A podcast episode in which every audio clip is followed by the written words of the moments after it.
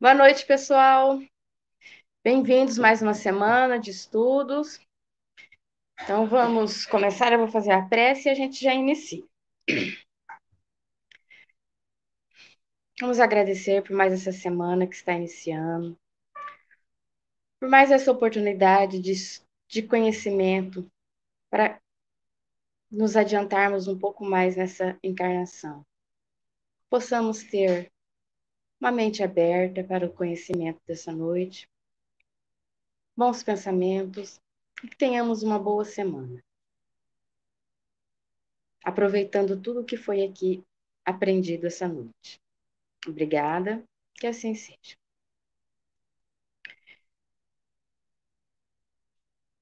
Bom, nós estamos no capítulo 6 da segunda parte do Livro dos Espíritos, sobre da vida espírita. Nós estamos no item escolha das provas. Nós já vimos que a escolha das provas que a gente está na erraticidade, a gente começa uma nova... A gente pode fazer uma escolha para a nossa vida, para a nossa próxima vida encarnar. E que muitas vezes a gente escolhe essas provas pelas faltas que nós cometemos na outra vida passada. Às vezes a gente exagera um pouco na escolha e os nossos amigos espirituais, calma, não é bem assim, dá uma ajudadinha ali na nossa escolha, porque às vezes a gente, depois que a gente desencarna, a nossa visão é diferente da encarnada. Então, quando a gente está encarnada aqui, a gente pensa assim, vou fazer uma coisinha pouca. Aí depois, quando desencarna, com a visão espiritual, a gente vê que a gente pode fazer muito mais. Aí, às vezes, a gente exagera também no querer fazer a mais, aí os amigos espirituais ajudam a gente. Aí vimos que, com essas provações que a gente passa, a gente vai aperfeiçoando para atingir a perfeição do espírito.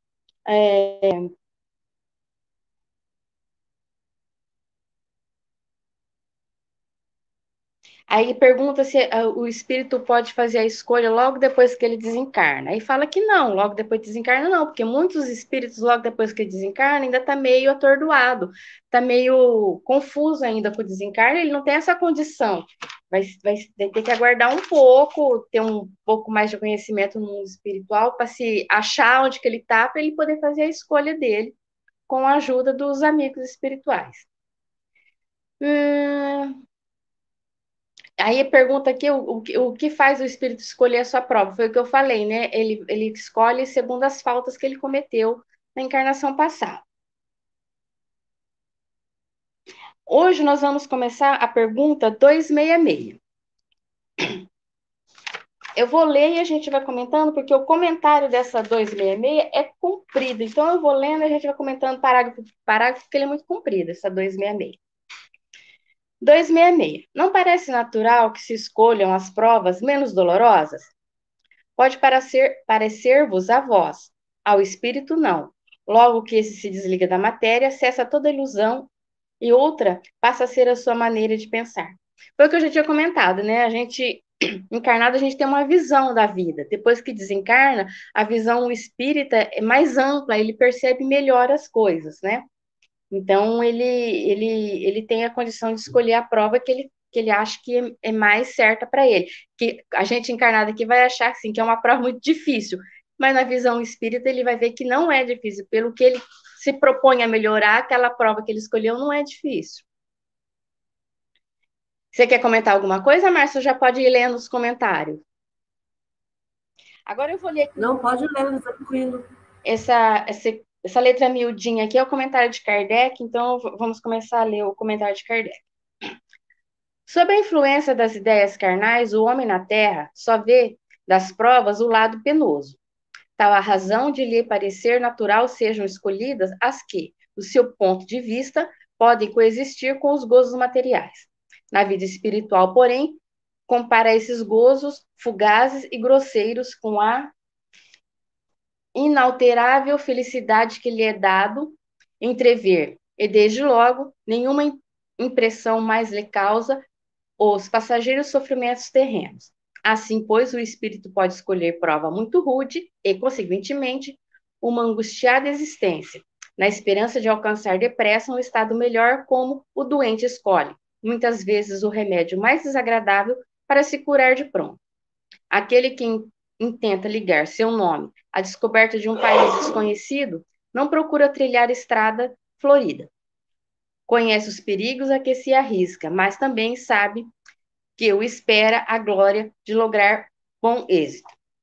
Bom, isso daqui foi o que eu já tinha até comentado, né? Que depois que ele desencarna, ele tem uma visão maior da vida espiritual, então ele vai escolher uma prova mais adequada para ele, que para a gente vai parecer que é penosa, mas para ele não. Aí ele faz a comparação aqui, né? Que a gente mesmo, às vezes a gente não faz uma escolha para a gente melhorar de vida, tanto profissional, a gente batalha, parece que é tão difícil, a gente estuda à noite, faz um monte de coisa, para os outros fala assim, nossa, ela está fazendo uma coisa tão dura, para quê? Porque a gente vai se sentir melhor, porque a hora que a gente alcançar o êxito profissional, o êxito familiar, o êxito financeiro, aquilo que a gente passou de penoso não vai ser nada.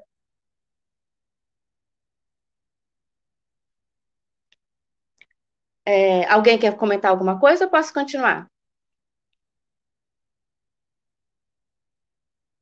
Rê, eu só quero comentar que, do ponto de vista material, todos os sofrimentos materiais, físicos, acabam parecendo mais dolorosos, mais penosos, enquanto nós estamos aqui encarnados. Uhum. E, do ponto de vista do espírito, o que vai contar são as conquistas espirituais que ele tenha.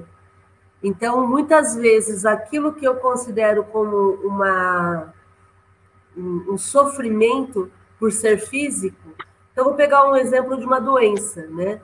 Uma doença que cause dor, por exemplo, como o câncer. Do ponto de vista de quem está encarnado, é algo intransponível, é algo horrível de se viver. Para o espírito que está em busca de crescimento espiritual e ele acaba, de repente, escolhendo uma prova difícil como essa, uma doença tão sofrida, né? Que causa dor, que causa angústia. Do ponto de vista do espírito, isso é uma oportunidade. Por isso que a gente sempre coloca que a dor, ela é um fato. Agora, o sofrimento é opcional. Né? Duas pessoas que passam pela mesma doença podem ter posturas diferentes e podem encarar a dor pela qual estão passando de uma outra forma. Sim. De formas diferentes, né? Isso não significa que a gente deseja a dor, nem que a gente deseja a doença. Apenas algumas pessoas fazem essa escolha como sendo uma prova, uma oportunidade de crescimento espiritual. Uhum.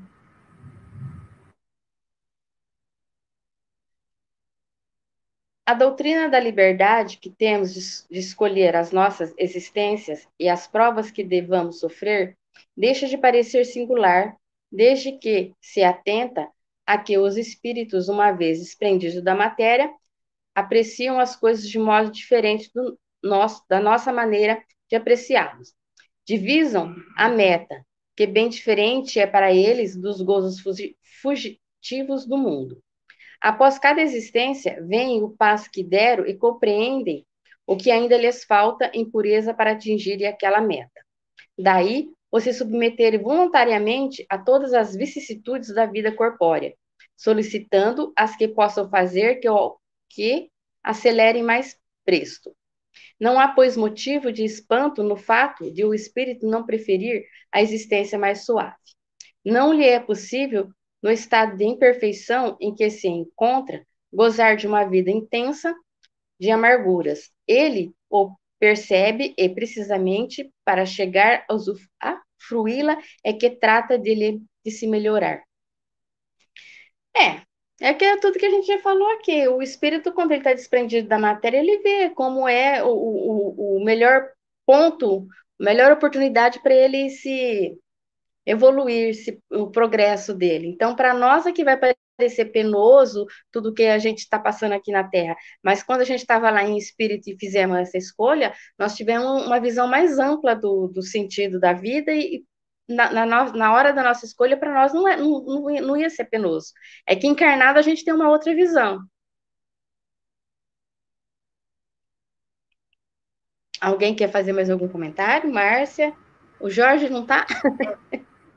Eu, de novo, quero comentar essa questão do ponto de vista espiritual, né? Uhum. Do ponto de vista das necessidades que o espírito tem, ele vai querer passar por provações para que ele possa se melhorar mais rapidamente.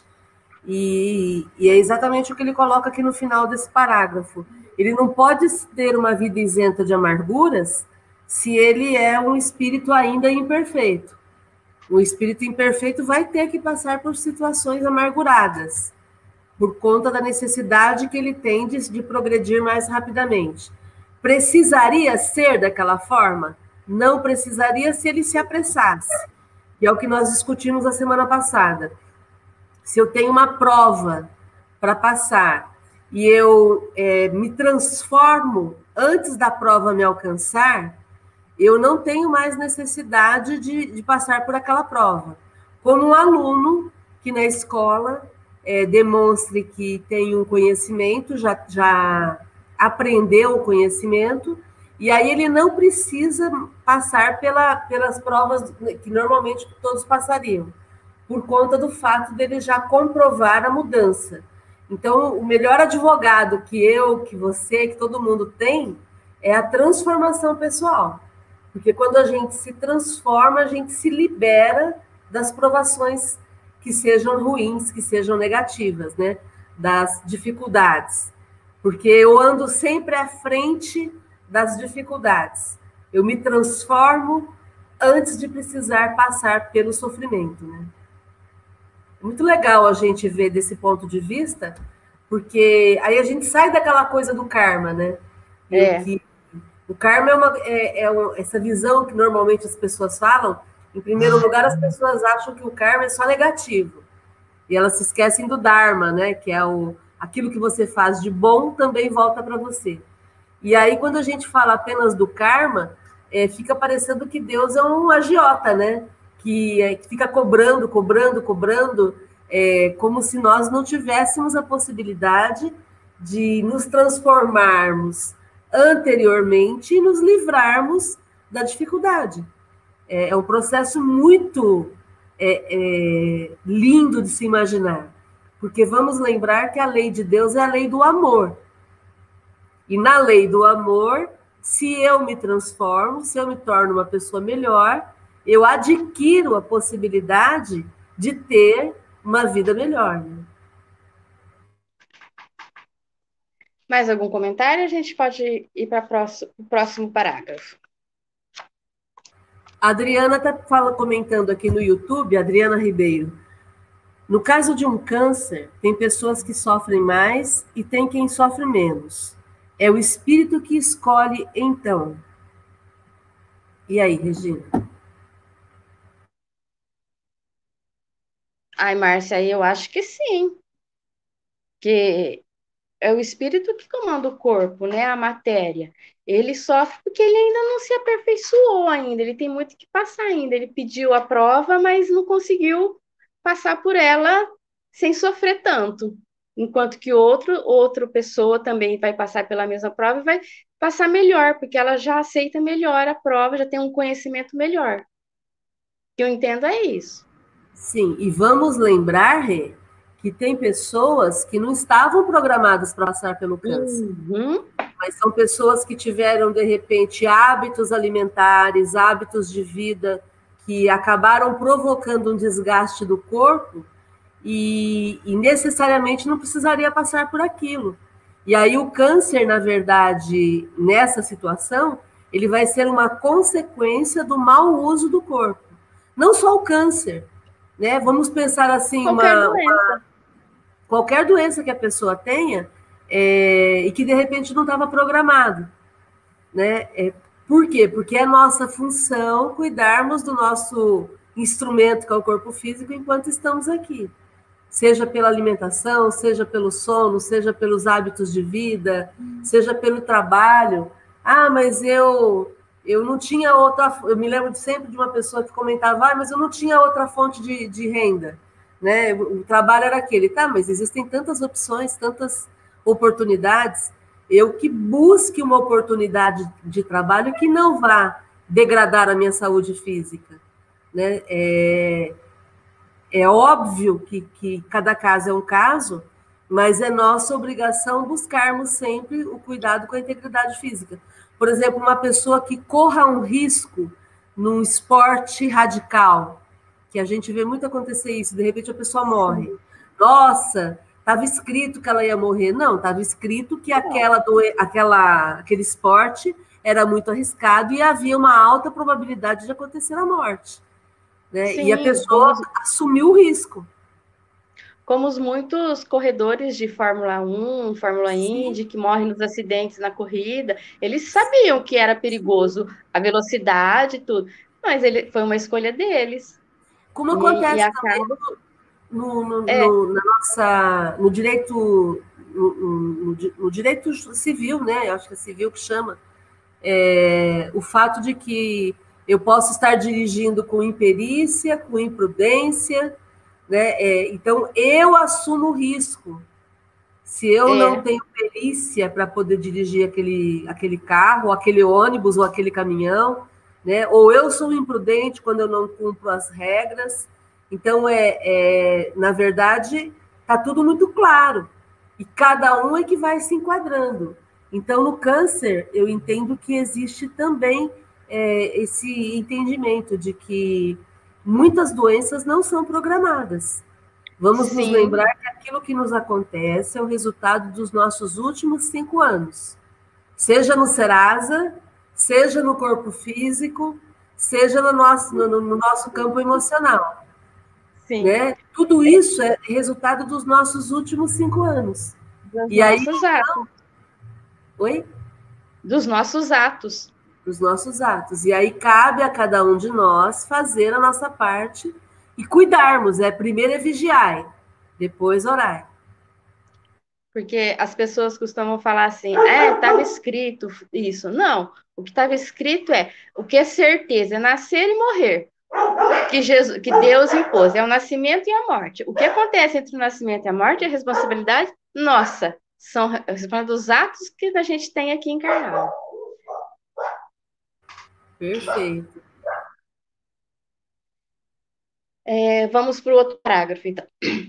Não vemos, aliás, todos os dias exemplos de escolhas tais que faz o homem que passa uma parte de sua vida a trabalhar sem trégua, nem descanso para reunir haveres que lhe assegure o bem-estar, se não desempenhar uma tarefa que a si mesmo se impôs, tendo em vista melhor futuro? O militar que se oferece para uma perigosa missão, o navegante que afronta não menores perigos, por amor da ciência ou no seu próprio interesse, que fazem também eles, se não sujeitar-se a provas voluntárias, de que lhes advirão honras e proveitos se não sucumbirem? A que se não submete ou expõe o homem pelo seu interesse ou pela sua glória? E os recursos não são também todos provas voluntárias a que os concorrentes se sujeitam com o fito de avançarem na carreira que escolhem? Ninguém galga. Oi? Concursos. Concurso. Não são também todos provas voluntárias que os concorrentes se sujeitam com o fito de avançarem na carreira que escolheram? Ninguém galga qualquer posição nas ciências, nas artes, na indústria, senão passando pela série de posições inferiores a que são outras também tantas provas. A vida humana é, pois, cópia da vida espiritual. Nela se nos deparam em ponto pequeno todas as peripécias da outra.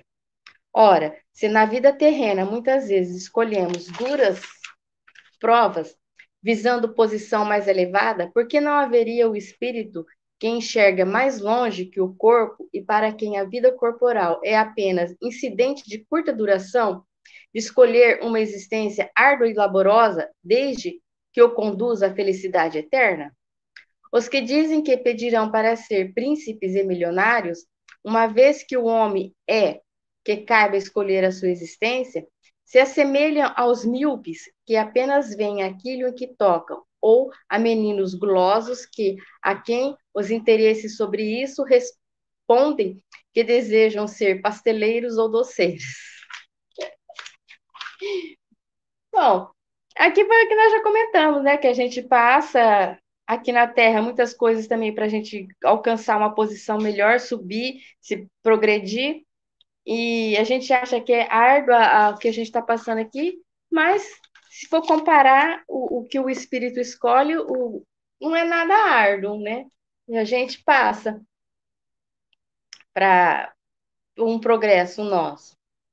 Aí eu achei legal ele falar aqui que às vezes a gente pede para ser um príncipe, um milionário, achando que a gente não vai ter dificuldades, né? Eu acho que essa encarnação com muito dinheiro, acho que é mais difícil do que uma encarnação com uma vida mais simples, não é, Márcia?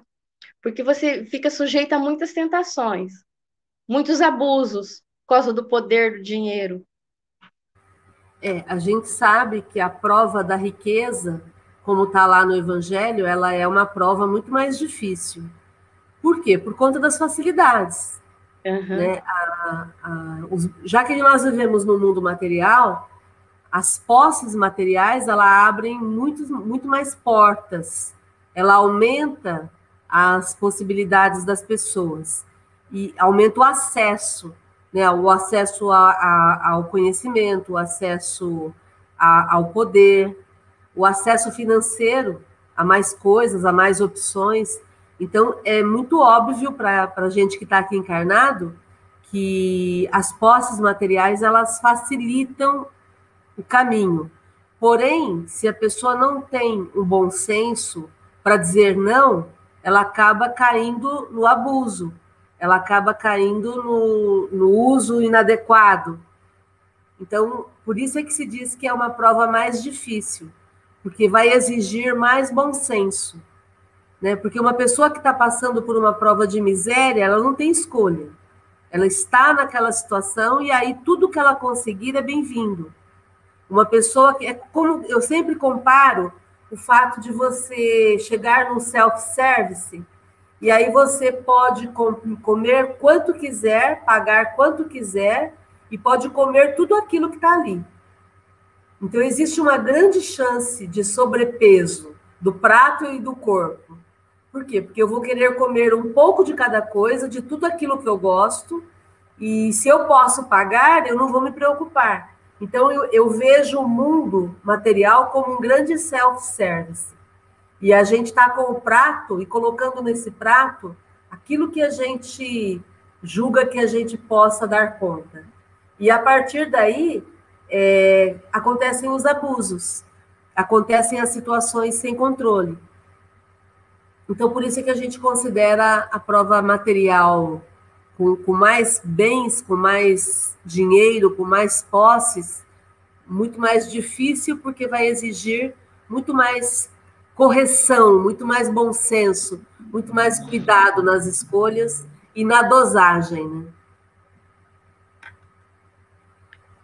Mas é o meu ponto de vista, mas eu não sei o seu e nem o da Malu. Não, então, eu também penso assim, das outras vezes que nós estudamos também, nós chegamos à mesma conclusão. E aí, Malu?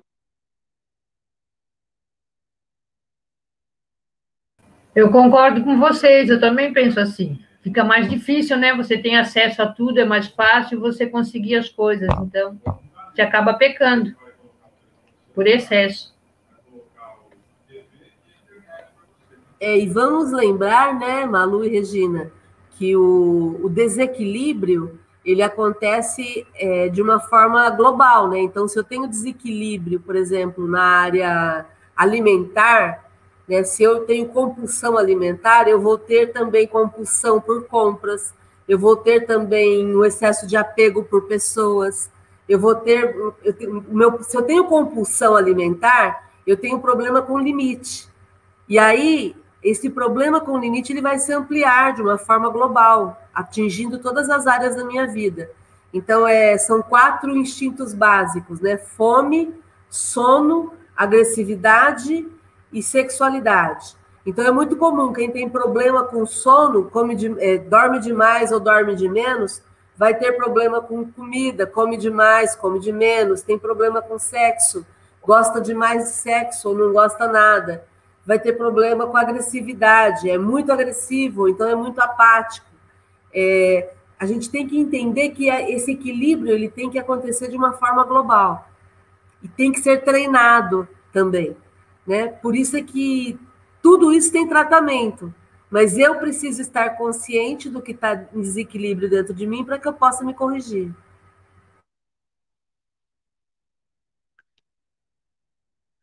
Mais algum comentário? Alguém do YouTube fez algum comentário? A gente pode ir para frente.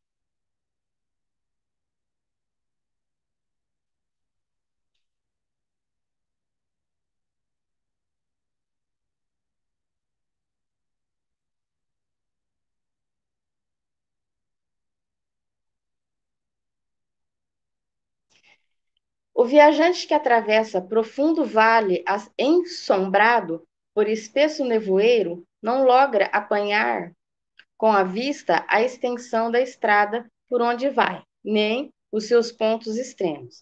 Chegando, porém, ao cume da montanha, abrange com o olhar quanto percorreu do caminho e quanto lhe resta dele a percorrer. Divisa-lhe o tempo, vê os obstáculos que ainda terá de transpor, e combina, então, os meios mais seguros de atingir. O espírito encarnado é qual viajante no sopé da montanha, desenleado dos liames terrenais, sua visão tudo domina, como a daquele que subiu a crista da serrania. Para o viajor, no termo de sua jornada está o repouso após a fadiga. Para o espírito está a felicidade suprema após as suas tribulações e as provas. É legal, né? Essa comparação. Como aqui a gente encarnada, é como se a gente estivesse no sopé da montanha, a gente não está enxergando o todo, né? Aí quando a gente desencarna, é como se a gente tivesse subido a montanha e do alto a gente vê o todo, como que a visão nossa se amplia, como a visão do espírito. Espírito se amplia, ele vê tanto como ele foi na vida encarnada e como ele está sendo agora na vida espiritual, as coisas que ele tem que melhorar, o que ele já passou e o que ele ainda tem que passar. Mais algum comentário? Dizem todos os espíritos que, na erraticidade, eles se aplicam a pesquisar, estudar, observar, a fim de fazerem a sua escolha. Na vida corporal, não se nos oferece um exemplo deste fato? Não levamos frequentemente anos a procurar a carreira pela qual afinal nos decidimos, certos de ser a mais apropriada e a nos facilitar o caminho da vida? Se numa o passo intenso se malogra, recorremos a outra. Cada uma das que abraçamos representa uma fase, um período da vida. Não nos ocupamos cada dia em cogitar de que faremos no dia seguinte? Ora, que são para o espírito as diversas experiências corporais, se não fases, períodos, dias de sua vida espírita, que é, como sabemos, a vida normal, visto que a outra é transitória e passageira? Assim como nós estudamos, fazemos nossas escolhas para ter uma profissão, para a gente progredir na vida, os espíritos também, antes deles reencarnarem, eles vão estudar, eles vão pesquisar qual que vai ser o melhor tipo de prova para ele passar, para ele alcançar o aperfeiçoamento dele. Isso que eu entendi, Márcia.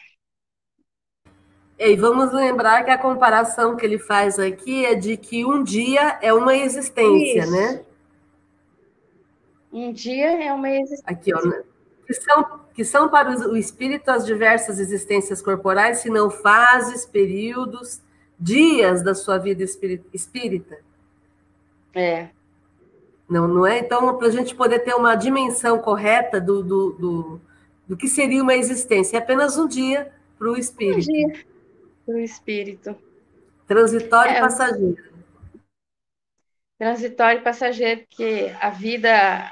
A verdadeira vida é a vida espiritual. Aqui é só uma passagem para eles, né? Uma experiência. Uma passagem transitória. E aí, mais algum comentário? No YouTube hoje o povo tá quietinho, hein, Márcia?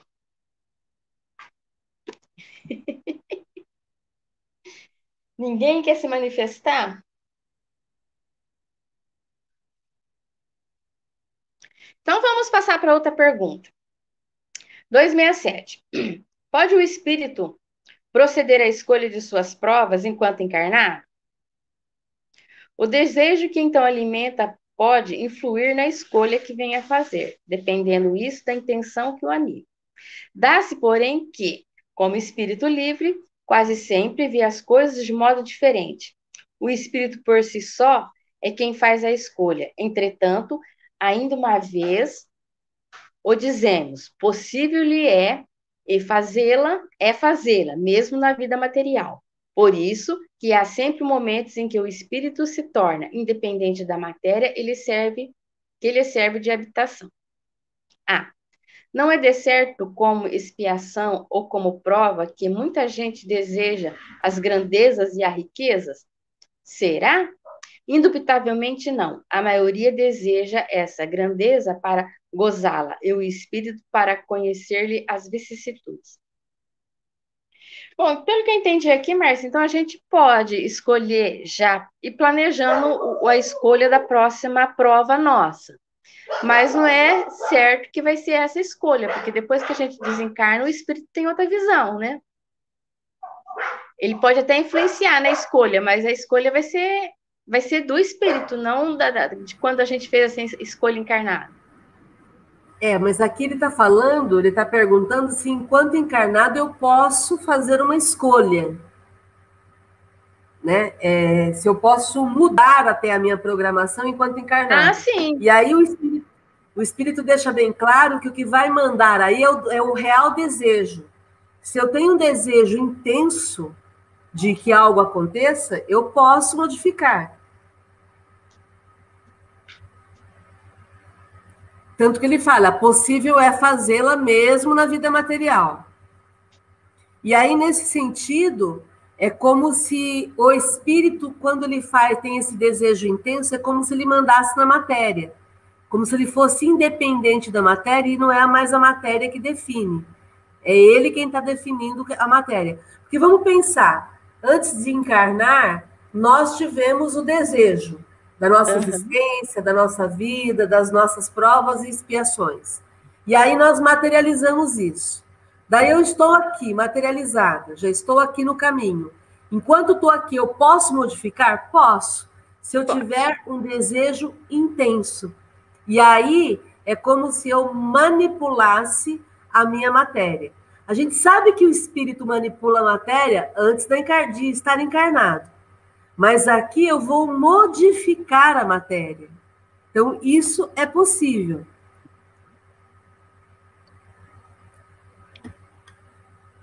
Foi o que eu entendi. Aí no item A, então eu posso desejar uma expiação, uma prova, para que eu possa ter grandeza, riqueza? Aí ele coloca que não. A matéria que deseja essa grandeza para gozá-la, e o espírito para conhecer-lhe as vicissitudes. Então, do ponto de vista do corpo físico, eu posso até, enquanto estou encarnada, desejar determinadas situações. Por exemplo, eu posso desejar ficar rica. Enquanto estou encarnada, eu posso desejar ficar rica. Mas eu posso provocar a minha riqueza? Não posso, porque aí... a matéria, aí é o corpo que está querendo a riqueza para gozar. E enquanto espírito, já que a gente comentou aqui que a prova da riqueza ela é uma prova mais difícil, enquanto espírito, eu entendo que eu vou gerar facilidades que podem me atrapalhar. Ah, mas ainda assim eu quero ser rica. Sim, eu posso continuar querendo ser rica. Que ele tá analisando o mérito da situação. Ele não está analisando se é possível ou não. Ele está analisando o mérito. O espírito vai olhar como mérito. Aquilo vai ser bom para mim? Se eu estou numa encarnação e eu estou num caminho legal, eu estou fazendo a minha vida funcionar, acrescentar a riqueza vai facilitar... ou vai me atrapalhar? Então, aqui eu entendo que ele está analisando esse o ponto, né? E do ponto de vista do espírito, eu vou ter... O espírito quer passar pelas dificuldades para progredir, né? Aí a gente fica pensando aquilo que é uma ideia, né, de que o dinheiro ele é amaldiçoado, o dinheiro é algo ruim, o dinheiro é algo que atrapalha. A gente não pode colocar no sentido absoluto.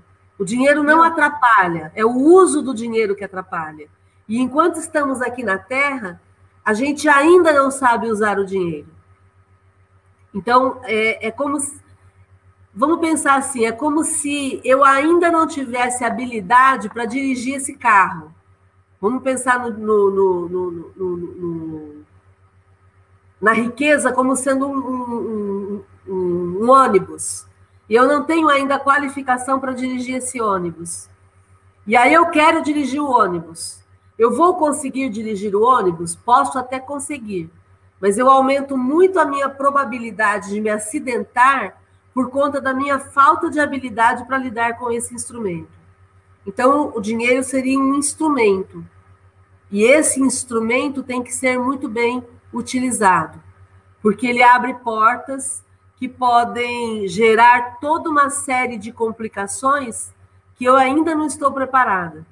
Ah, mas eu quero ser rica, eu quero ficar milionária. Ok, legal. Então, eu que me prepare cada vez mais para que eu possa lidar com as facilidades, para que eu possa lidar com as portas que vão se abrir, para que eu possa lidar com o poder, para que eu possa lidar com tudo aquilo que o dinheiro vai causar na minha vida. As facilidades, as portas abertas, como a gente falou, né? Porque senão eu amplio a capacidade, a possibilidade de eu me dar mal. Mais algum comentário? A gente pode passar. Alguém poderia ler o próximo para mim? O Rê, mais uma coisa. Porque as religiões sempre fizeram apologia à pobreza, né? Uhum. Nas religiões sempre a gente ouviu falar sobre isso. Só que são coisas diferentes. A apologia à pobreza feita nas religiões é para que as pessoas ficassem limitadas dentro das suas limitações. Desde a antiguidade, só tinha acesso ao conhecimento quem tinha dinheiro, porque livro custava muito caro, era algo muito raro, ainda hoje, ainda é caro. Né? A internet, felizmente, ela trouxe uma possibilidade de todos terem acesso a tudo, então facilitou muito isso. Mas desde a antiguidade, o acesso ao conhecimento sempre foi muito caro, e o acesso ao conhecimento, ele era a diferença entre a pessoa se libertar ou ficar prisioneira. Porque quem não pensa acaba permitindo que os outros pensem por ela, né? E aí, por conta disso, por conta da manipulação religiosa, desde sempre se disse que o dinheiro era pecaminoso, o dinheiro era perdição e por aí vai. Aqui a gente está falando algo diferente, tá? Aqui, eu quero ficar rica, quero ganhar muito dinheiro, quero ser muito próspera e desejo isso para as pessoas também. E, ao lado disso, eu procuro e vibro e trabalho para que eu tenha muita lucidez. Então, o processo é de lucidez para a utilização, não só do dinheiro, do conhecimento, do poder, das possibilidades que a gente tem. Né? Então, é esse entendimento de que quando eu tenho mais oportunidades, eu também corro mais riscos. É apenas isso. Não sei se a Malu e o Jorge querem comentar alguma coisa sobre isso. Deixa risco, Márcio. Quer falar alguma coisa? Não. Não, concordo também, Márcia. O dinheiro, eu acho que, como você falou, o problema do dinheiro é a forma como você usa e a forma como você obtém ele. Né? Muitas vezes, eu quero ser rico. Como? Como é que você quer ganhar dinheiro? Tem diversas formas de ganhar o dinheiro. É uma delas. Né? Aí a gente tem que escolher.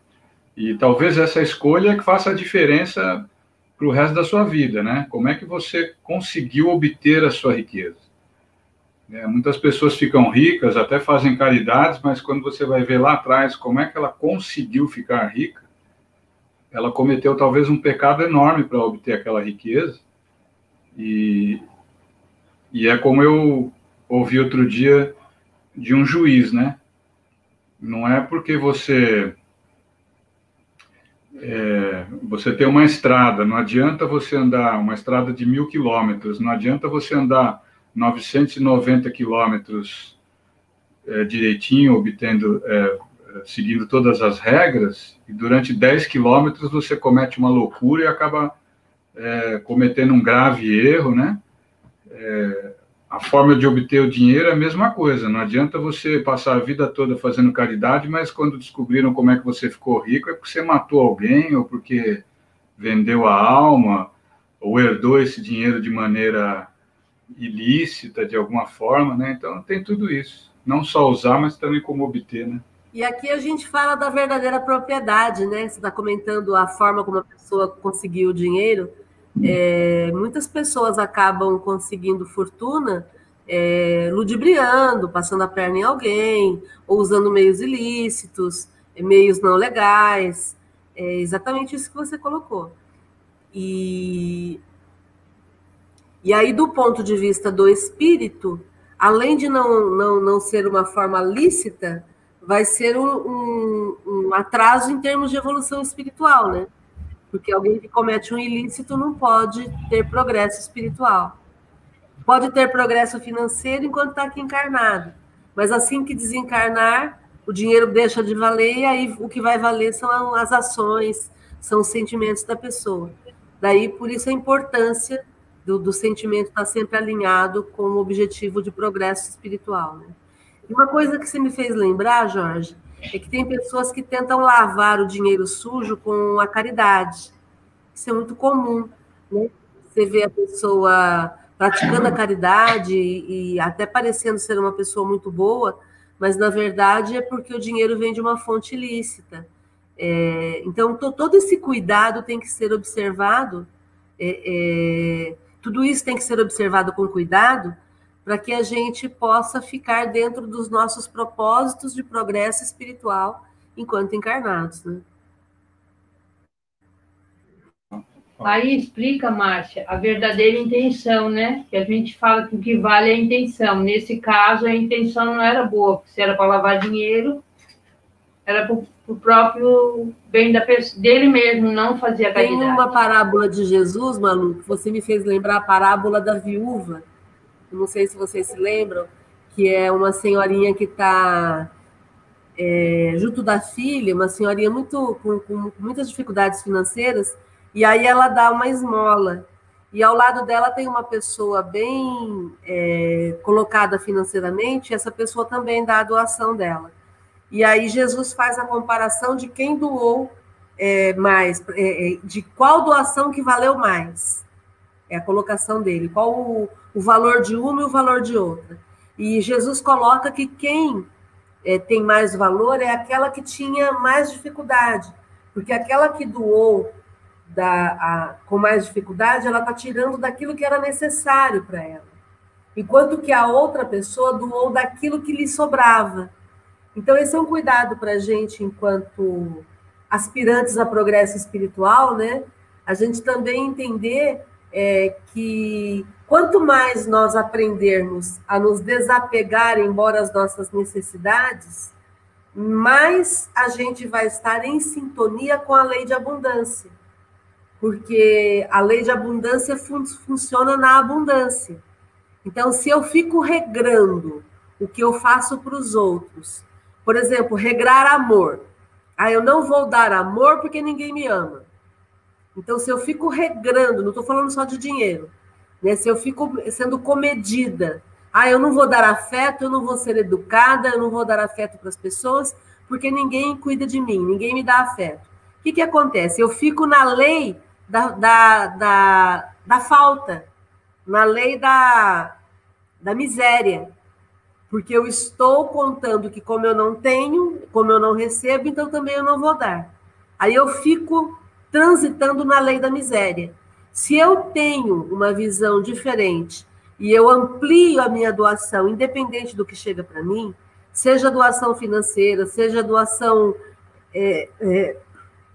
de afeto, de atenção, né? Quando eu paro tudo para dar atenção para alguém que precisa, mesmo que as pessoas não façam isso por mim, o que vai acontecer? Eu entro em sintonia com o fluxo venturoso do amor absoluto. E aí, quando eu mais necessito, eu também vou ser socorrida nas minhas dificuldades. Entende? Então, aí a gente põe em movimento o fluxo venturoso do amor absoluto, que é Deus, né?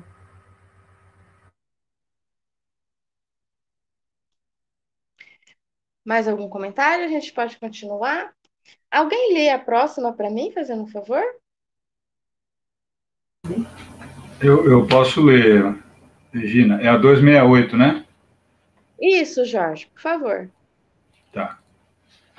Até que chegue ao estado de pureza perfeita, tem o espírito que passar constantemente por provas? Sim, mas que não são como o entendeis, pois que só considerais provas as tribulações materiais. Ora, havendo-se elevado a um certo grau, o espírito, embora não seja ainda perfeito, já não tem que sofrer provas. Continua, porém, sujeito a deveres, nada penosos, cuja satisfação lhe auxilia o aperfeiçoamento, mesmo que consistam apenas em auxiliar os outros a se aperfeiçoarem. Bom, o que eu entendi aqui é que quando a gente fala de provas, a prova não precisa ser necessariamente um sofrimento, né? Aí, dependendo do grau do espírito, uma prova pode ser você ajudar as pessoas, que não é um sofrimento. Outra prova, talvez, como você falou, Marge, seja, eu vou nascer... uma pessoa muito pobre, que não tem, que passa fome, por exemplo. Talvez seja uma prova difícil de vou nascer na África, num país onde 90% das pessoas passam fome. É uma prova que exige muito sofrimento, né? Eu quero nascer num local onde eu vou virar padre, eu vou fazer caridade a minha vida toda. Não significa necessariamente que você vai passar fome ou que você vai sofrer, mas que é uma prova. Você vai ter diversas... Exatamente, você vai ter que abrir mão de uma série de coisas, você vai ter uma série de tentações. Isso são provas também, foi o que eu entendi desse parágrafo aqui, né?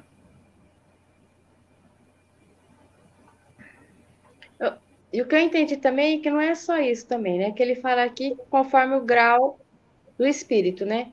Conforme a gente vai progredindo, que são vários graus de perfeição, né? A gente muda mundos primitivos, provas, expiações, e quer dizer, cada planeta, cada evolução que o planeta está, eu acho que as provas do espírito de cada evolução é diferente do que a nossa aqui. A nossa aqui pode ser uma prova mais física. Lá num planeta que não é perfeito ainda, mas é mais evoluído que o de provas e expiações, eu acho que a prova vai ser diferente, não vai ser tão material, vai ser um outro tipo de prova, que ele fala aqui, que vai ser mais de auxílio, de ajudarem os outros a se aperfeiçoarem. O que eu entendi foi isso. Igual também o ponto que você também falou, mesmo aqui no planeta Terra, essas diferenças de prova que também tem esses diferentes tipos, né? Como você falou. À medida que você vai evoluindo, você vai passando por provas, não digo menos difíceis, mas você já vai matando, talvez, aquelas mais difíceis, né? Eu acho que aí é como na vida, né? É como se você fosse fazer um vestibular. Você tem lá diversas matérias, história, geografia, matemática, português. Você fala assim, qual prova que eu vou fazer primeiro? A mais difícil? A mais trabalhosa? Qual que é a mais fácil para você? Geralmente a gente deixa a mais fácil para o final, outros preferem a mais fácil no começo, mas você vai ter que terminar o vestibular, ou seja, você vai ter que fazer as 90 questões. Se você começar pela mais fácil ou pela mais difícil, aí é uma questão sua. mas que você vai ter que terminar todas, né? E quanto a provas, é como a gente falou, tem diversos tipos de provas. Uma pessoa nasce rica, qual que é a prova que você vai ter que submeter? Você vai ter que saber lidar com dinheiro, ou com excesso de dinheiro. E uma pessoa que nasce muito pobre, qual é a prova que ela vai ter? Ela vai ter que saber lidar com a falta do dinheiro. São duas provas. Aí é difícil a gente falar qual que é a mais sofrida. Mais penosa. A mais penosa. Pode ser, às vezes você tem todo o dinheiro do mundo e é infeliz, porque você não tem amor, ou você tem algum problema familiar, ou você, sei lá, é solitário. E às vezes uma pessoa que não tem tanto dinheiro, mas que vive numa família um pouco mais pobre, tem carinho, tem filhos que se gostam, tem uma família unida, enfim. Então, Jorge, mas essa comparação é a comparação errada que a gente faz, de que o dinheiro não traz felicidade, que é o que a gente estava colocando aqui. O problema não é o dinheiro em si, o problema é como nós lidamos com ele. Exatamente. Entendeu? Porque ter dinheiro e ser feliz são coisas diferentes. Eu posso fazer as duas coisas. Eu posso ter dinheiro e posso ser feliz. Porque a religião sempre associou o dinheiro com infelicidade para que as pessoas não quisessem ter dinheiro e não tivessem acesso à cultura. Entendeu? É isso que a gente necessita combater. Exatamente. Dinheiro e felicidade não tem nada a ver. São coisas diferentes e todo mundo tem a obrigação de buscar as duas coisas. Exato. O fato de você não ter dinheiro não significa que você é infeliz. Isso. E o fato de você ter muito dinheiro não significa que você é feliz. Exatamente. Aí o conceito de felicidade tirando uma média de tudo, né? Que é muito difícil a gente falar o que é ser feliz e o que não, ou não ser feliz. Mas, enfim, o dinheiro ajuda, mas você tem que saber lidar com ele também, porque ele pode se tornar muito perigoso, muito pernicioso para quem usa, né? É por isso que os espíritos dizem que é uma prova mais difícil materialmente por conta das portas que o dinheiro abre. Então, o dinheiro abre portas para tudo aquilo que é ruim, para a corrupção, para o abuso de poder, para o orgulho, para a prepotência, para a arrogância, para o egoísmo, para o apego. Porém, o dinheiro abre inúmeras outras oportunidades, para o amor incondicional, para doação, para o socorro de quem tem fome, para diminuir o sofrimento das pessoas. Então, o dinheiro em si, ele é só instrumento, né? E essa questão aqui, o que os espíritos chamam a atenção é de que as provas, elas não são só materiais. A gente tem o hábito de achar, estou passando por uma provação como se fosse algo só material. Aqui ele fala em dever, né? A prova pode ser também um dever e não precisa ser penoso. Eu posso ter um dever de ser tutora de alguém, de orientar alguém, por exemplo, né? Eu posso ser uma boa influência na vida de uma pessoa. E aí isso também vai promover o meu crescimento espiritual. E enquanto eu não sou um espírito perfeito, eu estou me aprimorando. Porque eu fico imaginando a paciência que os nossos mentores espirituais, nossos anjos de guarda, tem que ter com a gente, diante das nossas imperfeições. Então, é um dever que eles têm com a gente e que é penoso, porque eles têm que ter muita paciência, e isso faz com que eles progridam também, né? Você falou em paciência. Paciência também é um dever, né? Assim como qualquer outro, aprender a ter paciência, né?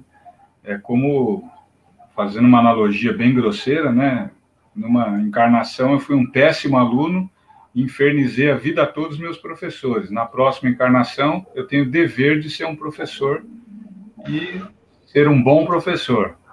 É um dever que você tem. Se você vai sofrer ou não, se você estiver no Brasil, eu acredito que você vai sofrer mais do que se você estiver, por exemplo, na Suécia ou na Dinamarca, sendo professor. Mas você pode escolher lá em cima também. Você quer ser professor na Dinamarca ou quer ser professor no Brasil? Então, você quer sofrer ou quer ter um dever?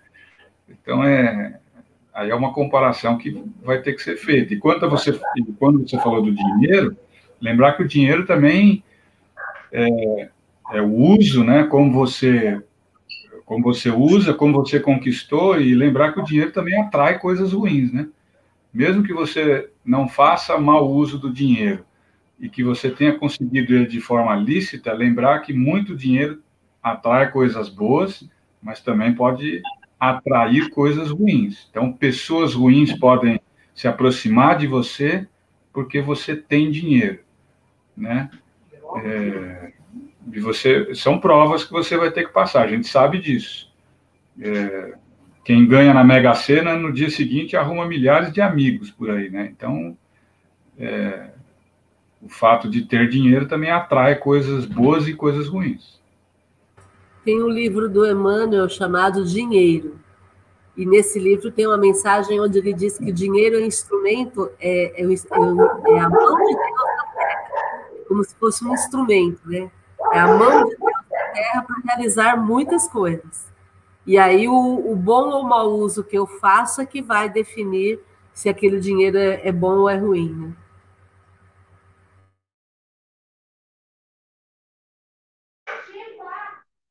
E a gente vai para a próxima. Alguém lê para nós? Você continua lendo, Jorge, ou a Márcia? Eu leio. Pode o espírito enganar-se quanto à eficiência da prova que escolheu? Pode escolher uma que esteja acima de suas forças e sucumbir. Pode também escolher alguma que nada lhe aproveite. Como sucederá se buscar vida ociosa e inútil? Mas então, voltando ao mundo dos espíritos, verifica que nada ganhou e pede outra que lhe faculte recuperar o tempo perdido. É interessante que nessa resposta, os espíritos dão bem uma noção para a gente do quanto a vida é insignificante, né? Porque, eu perdi a oportunidade, então agora é só voltar no plano espiritual e pedir outra oportunidade. No sentido de mostrar que sempre tem jeito. Se eu fiz uma escolha inadequada e fui inútil, eu posso retomar. É claro que se eu tive uma vida ociosa e inútil por escolha pessoal, eu vou ter consequências, porque vamos lembrar que a cada escolha corresponde uma consequência, né? Então, pode ser que eu perca algumas facilidades. Mas sempre todos têm novas oportunidades.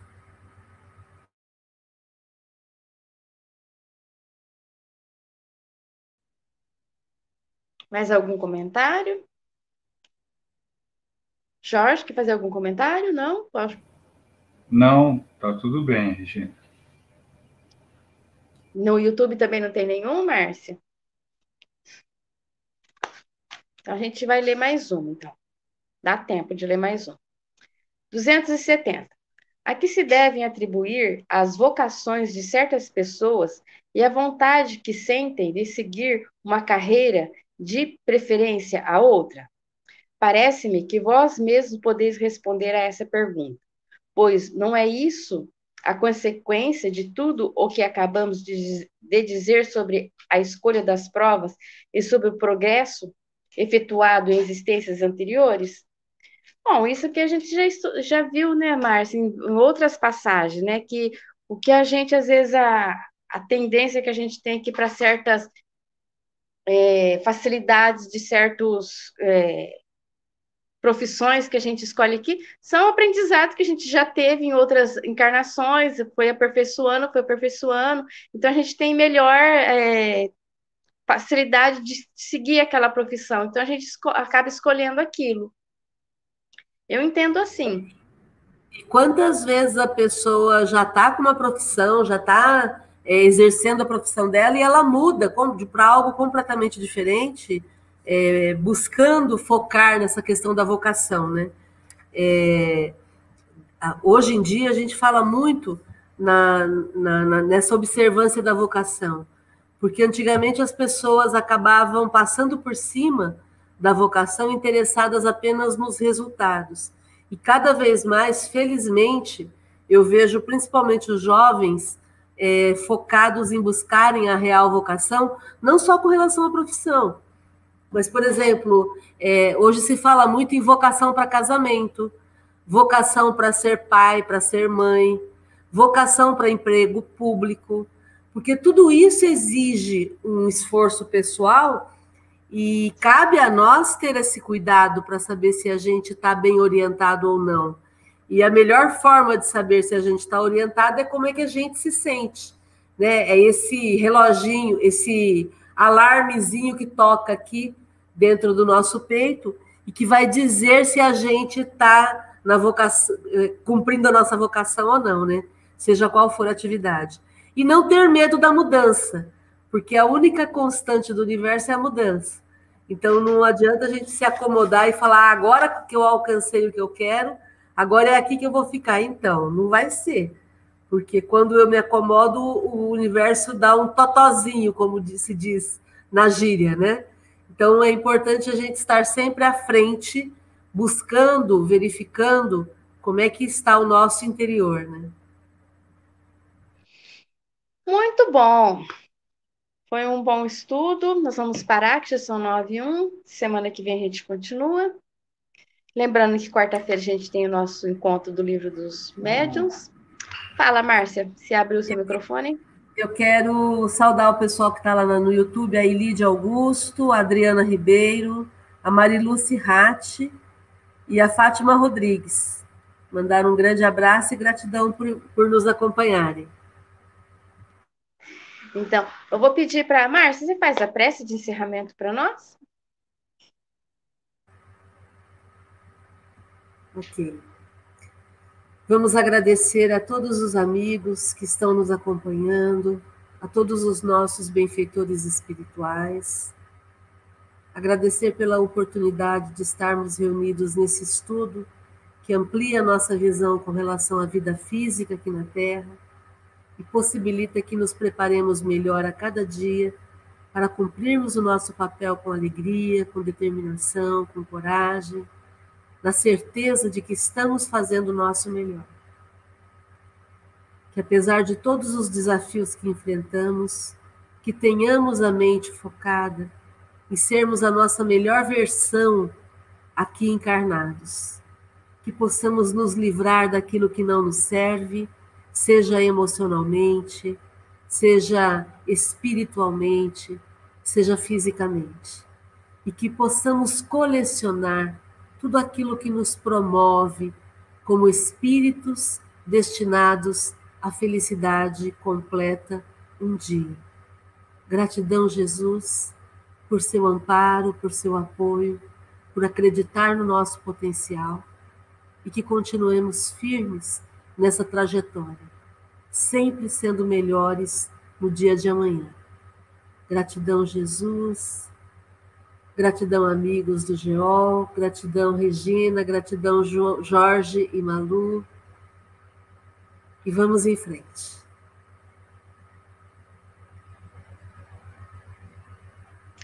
Tchau, gente, obrigada, até semana que vem. Tchau, boa noite.